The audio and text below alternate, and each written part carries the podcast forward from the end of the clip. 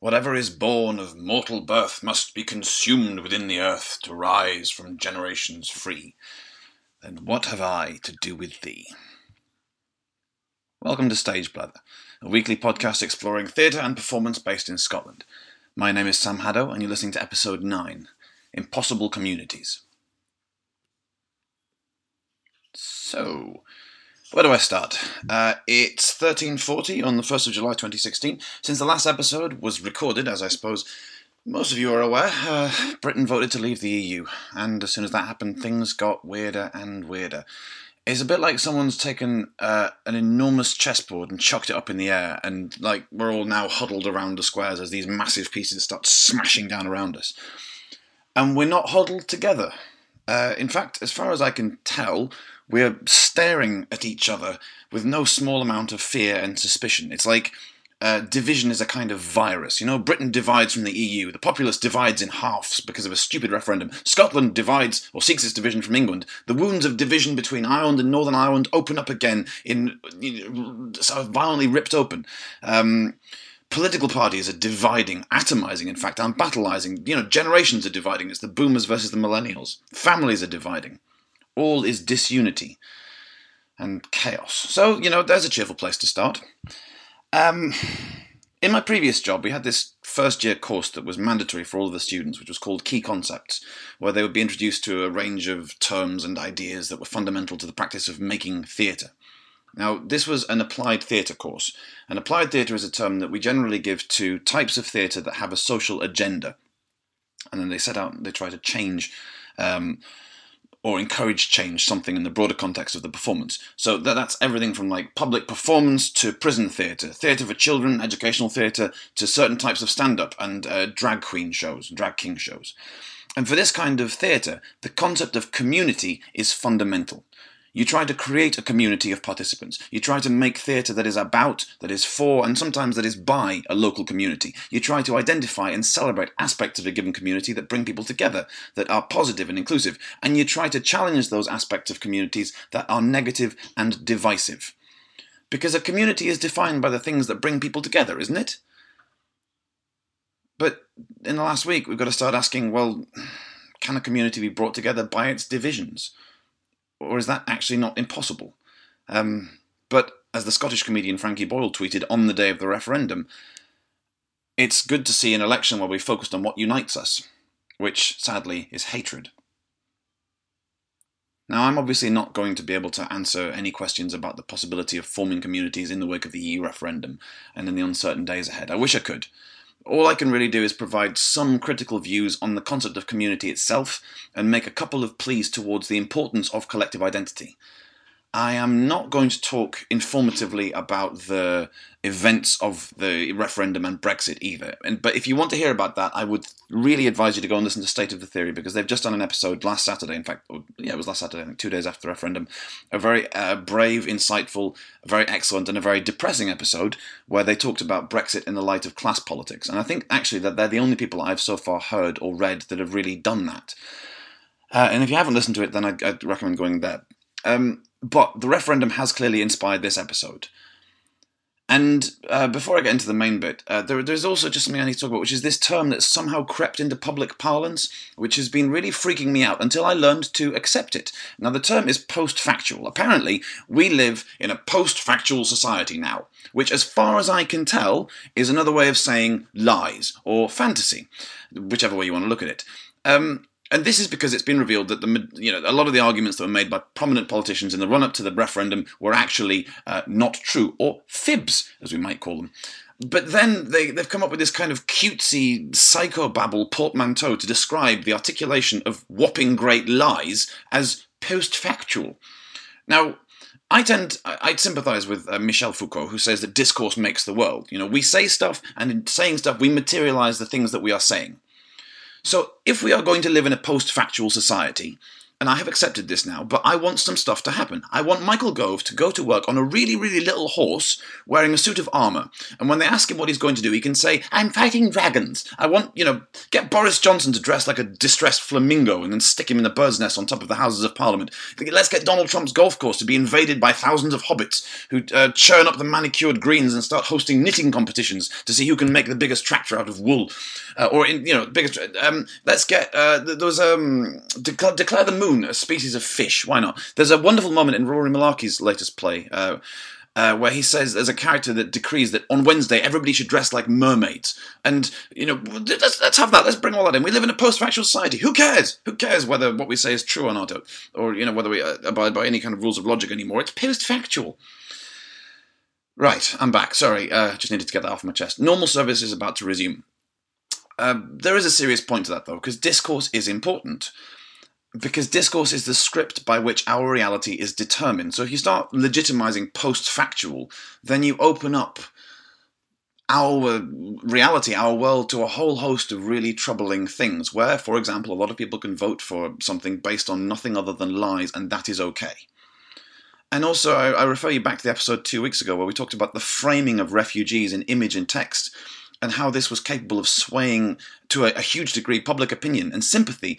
Um, uh, to the plight of displaced peoples. I mean, the discourse with Aylan Kurdi was that this, you know, we, we uh, humanizing a conflict, which was then quickly changed up to the point at which we got, you know, people like um, what's well Nigel Farage unveiling that poster uh, where there's just a large group of people, and suddenly it's no longer the individual child; it's a, a huge mass of people who are coming to take our jobs. And what about last week's episode? I said that Jo Cox's murder would be reframed in the light of the referendum result. But I was wrong, wasn't I? It wasn't reframed, it just disappeared. A woman was murdered on the streets of Britain for her political beliefs, and we maintained an interest for about mm, 48 hours. The discourse changed. And she was lost. So, we get to community. What does that word mean now? Who are our communities? Who is we? Or there was the William Blake poem that I quoted at the beginning what have I to do with thee? That's I, you know you get these things where sometimes um, a text will become important to you at different times in your life. Well, that was a poem I learned when I was 18 for my A levels, and at different times over the course of my life, it's been important, and it's been ringing in my head for the last week of what have I to do with thee? This strange suspicion and separateness that I feel to so many people who live, you know, in geographical proximity to me, but with whom I clearly have very little in common anymore. I have to say that I've always hated the word community, or at least as far as I can remember. It's like four syllables of piety stacked one on top of the other, each one more needling and holier than thou than the last. You know, community is the kind of word that comes with a clipboard and like a series of pointless multi choice questions for which your answers will be scrutinized to determine your suitability. Because however much we might claim that community is inclusive, is you know, it's a collective concept, it is also by its very nature exclusive. You define a community, you define who is in and who is not in. It essentializes too. You know, we are not the same. We do not have the same thoughts or the same interests or the same feelings or whatever, but our membership of a community standardizes us into a set of relatable beings it takes a life of its own as well. Suddenly, things must be done in the interests of the community. Or worse, things are not in the interests of the community. I always think of like football games on um, village greens at that point, not in the interests of the community, sort of. Um, community sacrifices individuality and independence for the lowest common denominator. This, uh, this is kind of how I feel about it. This is why I hate it, apart from the aesthetics. You know, it, it can quickly turn from a shared space into a breeding ground for small mindedness and, and belligerent conservatism. So, if that's the case, then why do we keep it? Why am I not, you know, celebrating the fact that community is now a term that is lying in tatters? Why not just, you know, bury it, have done with it? Um, and it's a good question, and it's one that I can't answer, but I'm going to try and I'm going to turn to somebody who I think maybe can answer, um, which is a French philosopher, uh, Jean-Luc Nancy, uh, who has written extensively about what he calls an inoperative community, where he tries to develop his own theory of community. I'm not an expert on Nancy, it must be said, and I often actually find him quite difficult to talk about. But I think that of all the people I know that, he, that have written on community, his is the one that makes the most sense to me at the moment. So that's the one I'm going to talk about. Um, he starts in a useful place. He says, The individual can be the origin and the certainty of nothing but its own death. On its own, in other words, the individual produces and develops nothing, nothing of its own individuality, nothing of its own essence, nothing of its own being. It needs others, and it needs communities of others in order to reveal to itself its own individuality. Without other people, I am nothing. Nothing of what I am right now, what I've become, what has been made of me, and so on, would be possible without the people who've been around me over the course of my life. And it's a paradox uh, in some ways because what Nancy says is that we uh, need other people around us so that we become aware of our own individuality. And becoming aware of our own individuality, we therefore reveal our own separateness from other people, a separation that is impossible to overcome. We cannot connect with other people. I mean, we can find uh, you know, shared interests and so on, and for period, brief periods of time, we might develop relationships and so on, friendships. But but in terms of, of a collective with the other, and the other being everybody that is not me, that is actually impossible. Um, now, in that quote that I, I, just said, he talks about death. Um, and that this is really important for Nancy. Death is an event that cannot be uh, shared. It absolutely cannot be shared. And in, because of this, it cements our separateness from one another. Somebody else dies, and it is somebody else's death. It is an event that I cannot possibly begin to understand because I have no, you know, basis for uh, comparison. I don't know what death feels like, and I won't until I die. And when I die, other people will not be able to understand the event of my death either. It is something which um, absolutely concretizes the fact that we are distinct and separate from one another. Now, we can celebrate sacrificial heroes or we can mourn victims, people like, in fact, Jo Cox and Lee Rigby, who become uh, emblematic of a bigger tragedy. But the experience of death itself is beyond our reach. Now, it's, it's kind of it's a bit odd. Death is something that we hide away from in the 21st century in Britain and in many countries around the world. It's death is something that happens in hospitals or in traffic accidents or uh, far off battlefields, and dead bodies are concealed in wooden caskets or you know they're cremated and so on. It's something. I mean, I've never seen a dead body. I don't. I don't know how many people listen have seen dead bodies, but it's something from which I have been completely insulated, and that is. Uh, sociologically and anthropologically speaking, a bit weird. I mean, former societies, death was an absolute part of their society, and a dead body would be something that would be part of that society. Now, Nancy's the theory that Nancy have, has for why death is concealed from us is to do with capitalism. He says that uh, death represents a kind of, of functionlessness and a meaninglessness that capitalism cannot stand. Capitalism has to find a way of profiting upon everything. Everything must be turned over to the profit machine, and death represents a complete rejection of profit. Uh, now, I suppose that that's a conversation for another time. I can't, really speak to whether or not Nancy's right in this respect, but I think I, what I can say for certain is that certainly is that we are insulated from death itself. Now, Nancy takes a lot from the philosophy of Georges Bataille. Bataille uh, was an early 20th century philosopher who said that uh, the individual's relationship to death exposed it to something beyond itself, or in other words, to the community. So, the very fact of the impossibility of our relationship with death opens us up to the idea that there is something bigger than us that we are incapable of grasping. And that space of impossibility is what Bataille and later um, Nancy would come along and say is community. So, because I experience the death of another person as something that is completely beyond my grasp, I finally recognize an absolute world that is beyond myself. And because other people are experiencing the same thing, it is in this place that we can we, we, we can connect. And this is where community happens. So we connect in the very fact that we all have this impossible relationship to death now, Bataille, Bataille is a bit of a weird character. He had this um, particularly bonkers idea about starting what he called a sacrificial community, where a group of people would gather together and they would sacrifice one of them. One of them would be decapitated. Um, and it, I think it, was, it always was decapitation with him. And the remaining members would then be connected at a kind of spiritual level, since they'd shared in the impossible uh, you know, communion of death. And the, the kind of one of those wonderful uh, anecdotes of philosophy is that uh, he did actually try to do this. He had he got a bunch of friends together, and they all agreed that they would have this sacrificial community. But the problem was they couldn't find anybody who would volunteer to be the executioner. They all volunteered to have their heads cut off, but none of them would actually cut off anybody else's head, so they never did it. So it was actually it was kind of a failed idea, attempt to produce this this kind of ridiculous notion of a sacrificial community. So Nancy uh, is also quite skeptical of, of the the um, the notion of a sacrificial community, but he takes this idea that that the impossible relationship to death is the basis of, of, of a community and what he calls an inoperative community. Now, an inoperative community for Nancy is where people are brought together not because of the things that they share in common, but because of the things that they cannot share in common. The experiences that resist collective identification, because if they resist collective identification, then they cannot be standardized, they cannot be essentialized, they cannot be ground down into a kind of homogeneous mass. They maintain the individual, but they also indicate the point at which the individual needs and is actually connected to other people.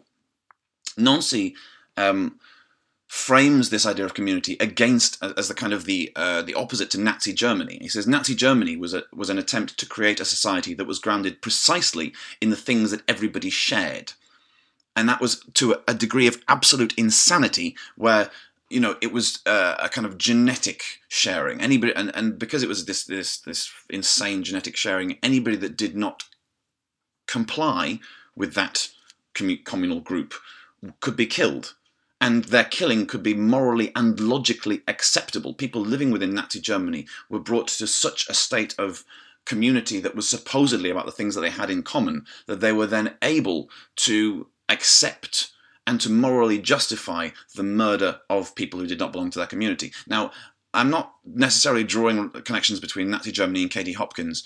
Um, Actually, no, I am drawing because yes, this is the thing. She, Katie Hopkins, a journalist who writes for the Sun, who described um, refugees as cockroaches.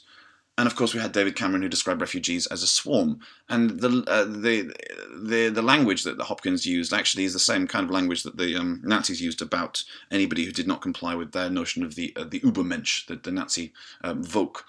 They called them cockroaches or vermin or whatever. And by calling them cockroaches or vermin, they were able to um, turn these people into aliens, such aliens that their lives and deaths were immaterial to those who were otherwise, you know, we might think of as, as functioning human beings.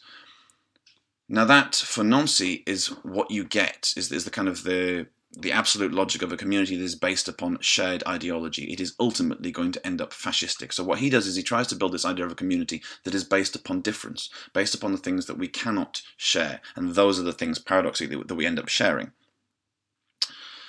Um, so the example of Nazi Germany is really important because it highlights not only the dangers of trying to build communities based on commonalities, which inevitably leads to exclusion. Well, you know, we reject those who do not share our values or genetics or geographical proximity or whatever the collective criteria is supposed to be. Um, but also that they pervert and they disintegrate those things which by which we define and make sense of ourselves. So if we try to build communities on the things that we share, we lose the things that make us individuals and people in the first place, and we become something else, something less than human.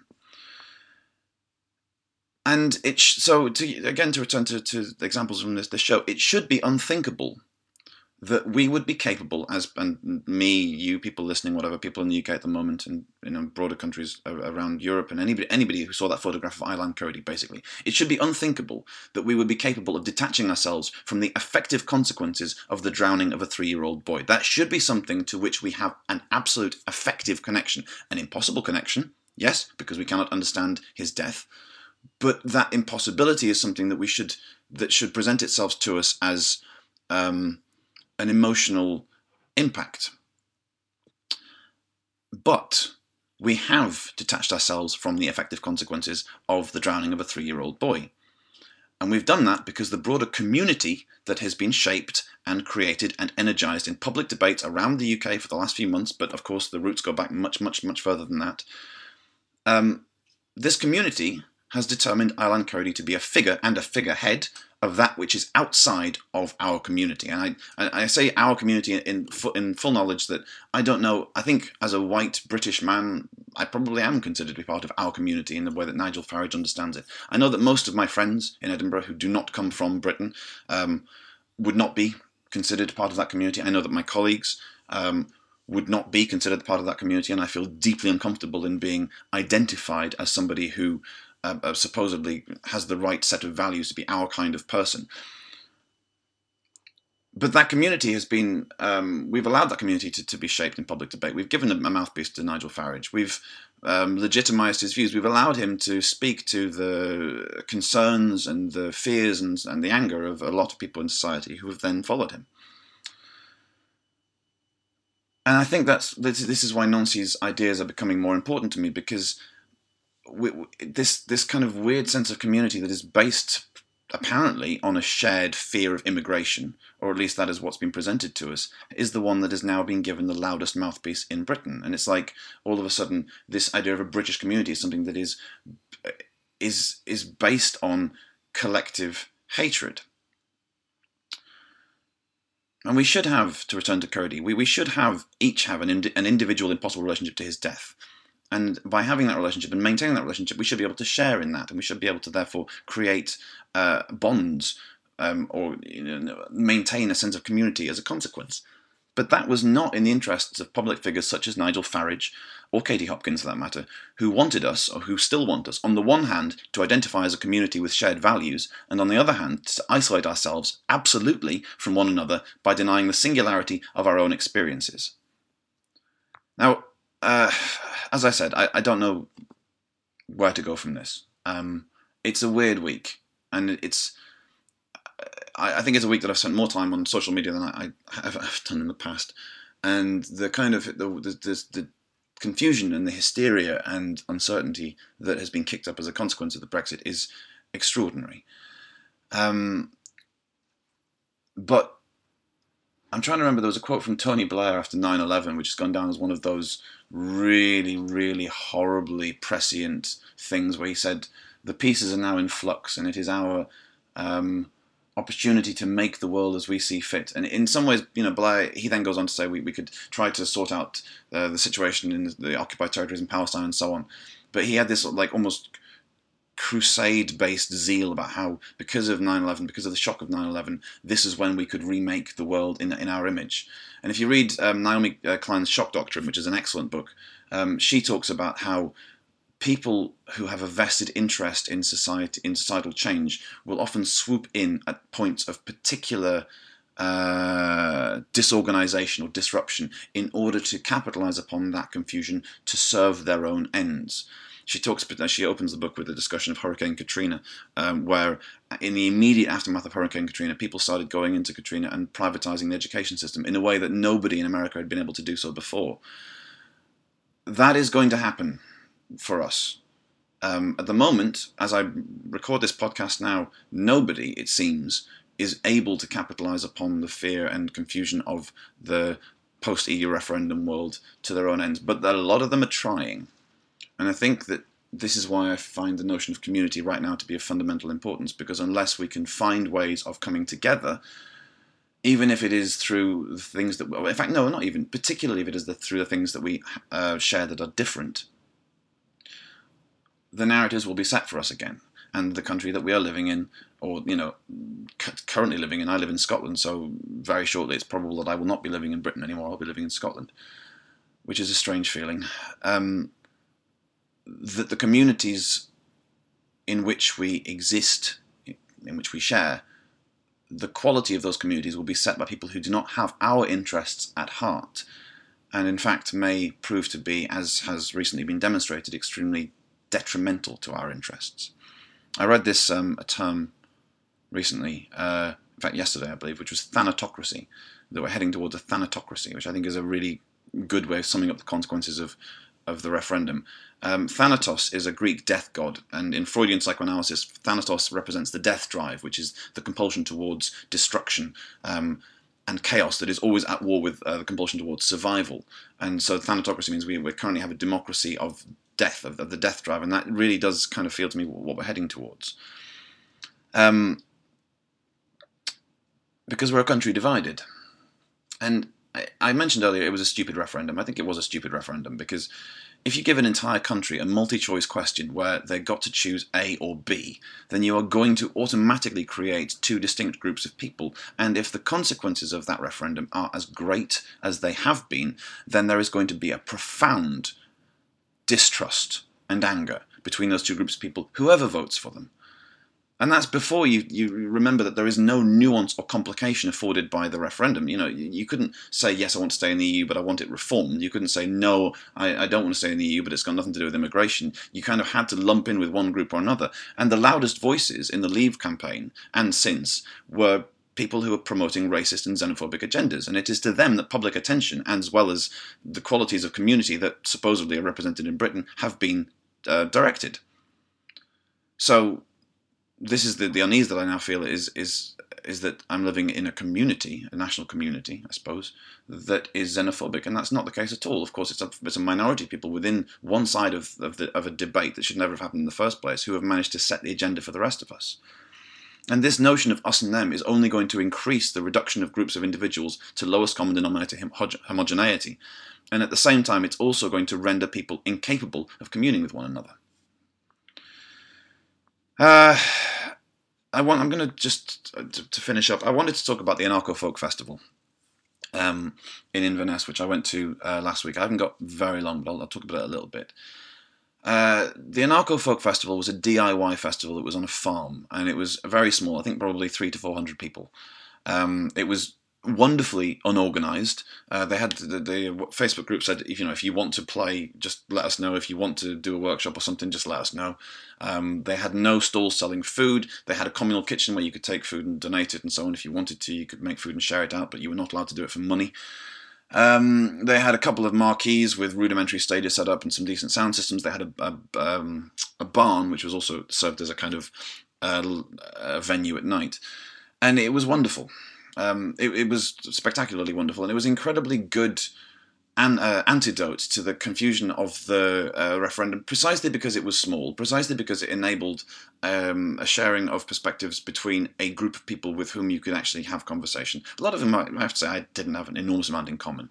Um, there was a guy, a wonderfully bonkers Belgian guy, who had lived for four years in uh, the woods in Inverness, which I think is actually physically impossible, but he had photographs to, to, on, a, on a slideshow to demonstrate that he had in fact done this. Um, and he was talking about permaculture, and it was permaculture is this uh, general idea of trying to engage with the rhythms of nature in such a way that you do not disrupt it, and so that you can then you know try to balance your life in, in conjunction with it. He said that there are degrees of permaculture that you don't all have to do what he did, which was take a tarpaulin and uh, rudimentary knowledge of living in the wild into the woods in Inverness in order to do it, which is kind of a relief because I don't want to live in the woods in Inverness for four years. I think I'd probably lose heart after a fairly short amount of time. Uh, there was a, a talk on um, how to brew beer, on how to make homebrewed beer by a chemistry teacher. The, the instructions of which were generally get a, a, kit from the chemists and follow the instructions. But he did, and then he showed us. He kind of brewed it in front of us, and that was lovely. There was uh, people making, uh, you know, weave baskets. There was a, a, very Heath Robinson mini golf course that was constantly being played on by children, um, and of course, yeah, there was a whole bunch of crusty hippies making a variety of different types of music, um, often quite loud, often quite frenetic, and a lot of jumping around and singing and so on, and plenty of people getting drunk. And it it did. I mean, for one thing, it, it reaffirmed part of a belief I had in people because I had been accessing so much of my news, as I imagine most people have, through my computer. I've been glued to the damn thing. And that gives the illusion of interaction with other people, but it, it, it at the same time kind of takes it away from you because it, you're not communing, you're not offering, there's no possibility for connection in binary code, I don't think. I should also say that um, a lot of Nancy's philosophy returns to touch and physical contact as something that attempts to overcome this inherent separation between people, and that is definitely not possible via computer. It also, the, the, the folk festival made me rethink quite seriously the um, the political implications of carnival, and I think actually in the, the months to come, years to come, however much, that, that idea of of the disjuncture and the rupture that Carnival proposes is going to get more and more and more important. But I think all of that will have to wait for a later episode. Um, if anyone's listening is interested, then uh, the Anarcho Folk Festival is planned as a yearly event, and there is. I'll, uh, I would thoroughly recommend it. I'll put a link to the uh, Facebook page on my own. Um, uh, I've got my son with me for the next four weeks, so there'll hopefully be a couple of shows about children's theatre in there. Um, we'll try to, I'll try to return to a more explicitly theatre-based and maybe even slightly less apocalyptic, although I can't promise that show because we have been you know, we've moved very much away from theatre for the last few shows. Um, until then, I hope you've enjoyed this show. If you have enjoyed it, please like it and share it on social media and iTunes. Um, the theme song is Polly Edwards, One More Broke Poet, and her website is brokepoet.com. And thanks, as ever, to Kuldeep Panesar for editing this show together. Have lovely days and best of luck.